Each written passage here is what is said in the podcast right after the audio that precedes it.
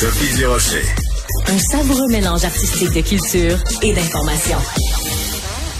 Hier soir, pendant que tout le monde regardait le débat, moi, j'étais en train de regarder une autre forme de pièce de théâtre, une vraie pièce de théâtre, La Nuit des Rois, qui est présentée au Théâtre du Nouveau Monde jusqu'au 15 octobre et qui va être présentée ensuite en, tournée au Québec pendant le mois de novembre. Donc, La Nuit des Rois, une pièce de Shakespeare qui date du 17e siècle et c'est mise en scène par Frédéric Bélanger. C'est complètement rock and roll. Frédéric Bélanger est au bout de la ligne. Bonjour, Monsieur Bélanger. Bonjour Sophie. Je dois vous remercier. Vous m'avez fait passer euh, deux des plus belles heures de euh, l'année culturelle 2022.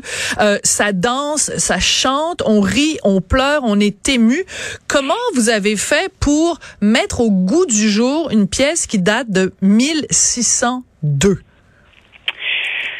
Ben, d'abord parce que j'ai voulu en faire une œuvre personnelle à la lecture. Quand Lorraine m'a proposé de monter La Nuit des Rois, je l'ai lu, puis je, j'ai fait ah il y a quelque chose là-dedans qui me ressemble il y a un message que j'ai envie de livrer par rapport à c'est quoi aimer aimer quelqu'un, peu importe son sexe, son origine, aimer un garçon, aimer une fille, il y a quelque chose là-dedans qui était plus grand que nature. Puis on avait envie avec toute l'équipe de écoute avec tout ce qu'on a traversé, la pandémie, la mm. guerre, de d'offrir et de partager le rire, l'amour, la liberté, la vérité de donner ça au public pour voir comment ils peuvent recevoir ça. Puis j'ai été vraiment très bien entouré. Tu sais, il faut traduire Shakespeare en anglais, c'est quelque chose, mais en français, essayer de le de se l'approprier. Puis j'ai on a j'ai eu un coup de cœur pour une autrice qui s'appelle Rebecca de Rasp. Puis elle et moi, ben on a travaillé euh, à livrer le meilleur spectacle possible, la meilleure adaptation. Puis Rebecca, elle a écrit, elle a traduit, elle a adapté, c'est sa langue qui est sur scène. Qui, puis j'ai voulu mettre ça à l'avant-plan euh, du spectacle. C'est ça, c'est qu'on n'a pas l'impression d'entendre un Shakespeare euh, poussiéreux ou avec un langage empoulé. On a l'impression que les personnages parlent comme ils parleraient, mettons, si on était euh, au coin de Sainte-Catherine et Berry. Là, c'est vraiment très, très moderne. Je veux revenir sur ce que vous avez dit avant, que c'est une œuvre qui, qui venait chercher quelque chose chez vous parce que dans cette pièce-là qui a été écrite en 1602, il y a un personnage qui, une femme, qui s'habille en homme, qui tombe amoureuse d'un homme. L'homme pense que la femme qui a devant lui il pense que c'est un homme et tombe lui amoureux de cet homme ne sachant pas que c'est une femme. On a l'impression que ça a été créé la semaine dernière parce qu'on ne parle que de ça en ce moment. Les questions de genre, de sexe, d'identité. Il était moderne, monsieur William. Eh, ben oui, Complètement. C'est sûr qu'à l'époque, euh, sur scène, il n'y avait que des garçons, hein, que les, les, filles étaient jouées par des garçons aussi. Fait que là, ça amenait un autre niveau de comédie, un second regard. Là, nous, euh, ben aujourd'hui, je je pouvais pas avec euh, faire jouer toute la description par des garçons. Ça, puis y avait, ça portait aussi les, les filles transportent quelque chose. Tu sais, mettons le dernier monologue de la pièce, pour de vrai, la, la déclaration d'amour, c'est Orsino. C'est le duc Orsino qui l'a fait à Viola. Puis je fait, hey, pourquoi ce serait le duc Orsino? Pourquoi ce serait le garçon qui fait une déclaration d'amour? Je fait, j'ai regardé Rebecca, je fait, hey, tout ça là, c'est Viola qui va le dire, puis qui va prendre en, qui va prendre sur ses épaules tout le show, puis je trouve que ça apporte, c'est ça, cette espèce de... Vous avez changé ça, donc euh, vous oui, avez oui, un, le un côté monologue. le côté, ben oui, le ah, côté ouais. contemporain, dire que tu sais, il y, y, a des super phrases que Rebecca elle a dit, c'est quand elle dit, il faut regarder une femme à tous les âges de sa vie pour comprendre la ré, le réel sens de la beauté. Puis je fais, hey, ça là, ça vient me chercher. Je fais, c'est tellement vrai. Puis des fois, sais, Orsino il dit des grossièretés comme euh, les femmes manquent d'envergure parce qu'il manque il n'y a, a, plus d'arguments. Il n'y a plus d'arguments. Pourtant, il dit ça à quelqu'un qui, qui, qui, est une femme devant lui, mais qui est déguisée en homme. Ouais. Puis lui, il n'ose pas aimer. Il, il voit qu'il y a une complicité qui se développe avec cet homme-là qui est devant lui, qui le trouble, mais qui n'ose pas aller là parce que c'est un garçon, c'est pas sa c'est pas là qu'il voulait aller. T'sais. Lui, oui. il est avec son statut de, de, star, de vedette, il est censé marier la plus belle fille de l'île, la chicks de l'île, puis c'est là qu'il va aller. puis euh, malheureusement, il, ce personnage-là de Viola Cesario qui arrive, qui, trou qui le trouble énormément. Ouais. Alors c'est intéressant aussi parce que pour une pièce qui est écrite en 1602, il y a euh, aussi un personnage qui au début on voit qu'il est amoureux d'une femme, finalement à la fin vers la fin de la pièce, il y a un homme qui l'embrasse, puis là il se dit ah ben finalement c'est peut-être le fun se faire embrasser par un garçon. Est-ce que vous pouvez nous expliquer Frédéric à l'époque en 1602, est-ce que les gens trouvaient ça choquant?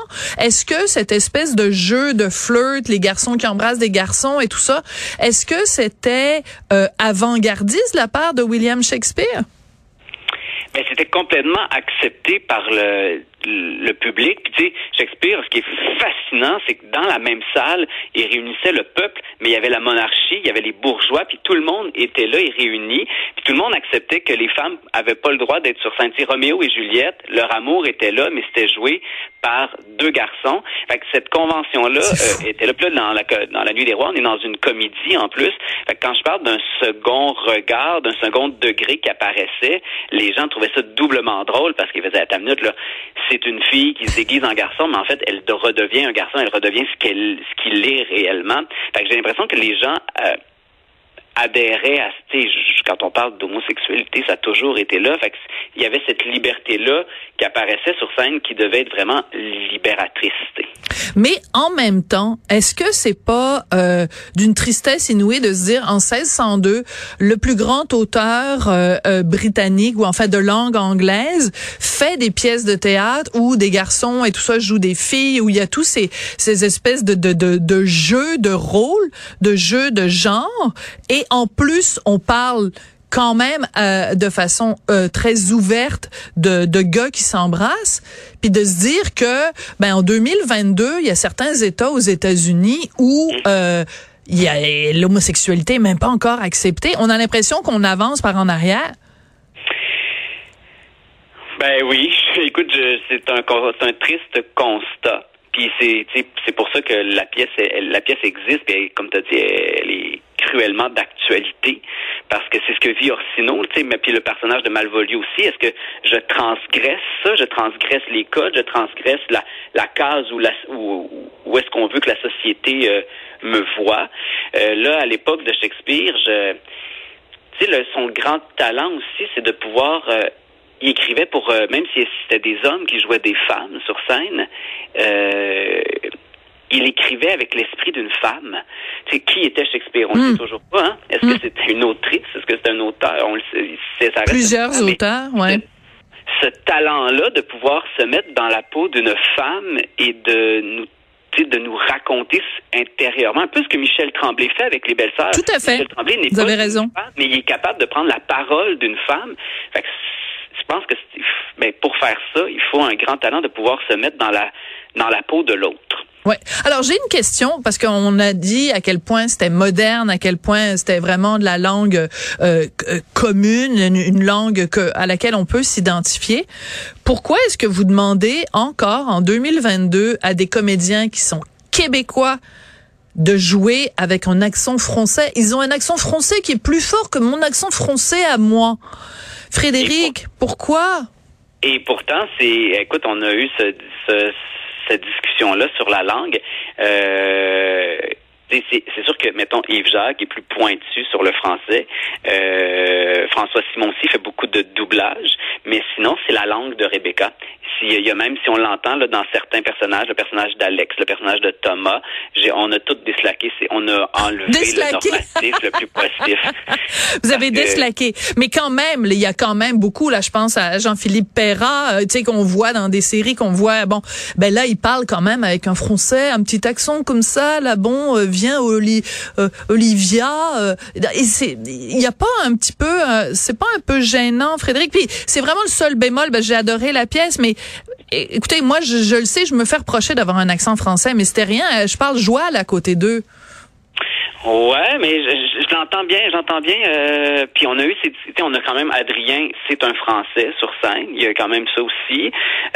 JP, Jean-Philippe, il y a le texte, même si on dit qu'il est concret, c'est quand même une poésie qui est, tu sais, les, les, négations dans le texte de Rebecca sont là. Euh, pour moi, c'est important. Elle a pas mm. écrit, le texte n'a pas été écrit comme Michel Tremblay.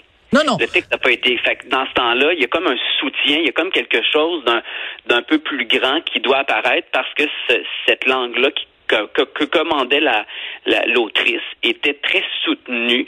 Euh, fait qu'on a dit ben écoute, il faut que les nœuds soient là, il faut pas les élaguer, euh, il faut que c'est ça. Fait que c'est un monde un monde imaginaire aussi. Tu sais, on voulait pas ouais, j'entends bien. Puis on a, on a beaucoup discuté en, en tu sais, comme quand on monte un Molière, là. Est-ce qu'on va le monter plus en québécois?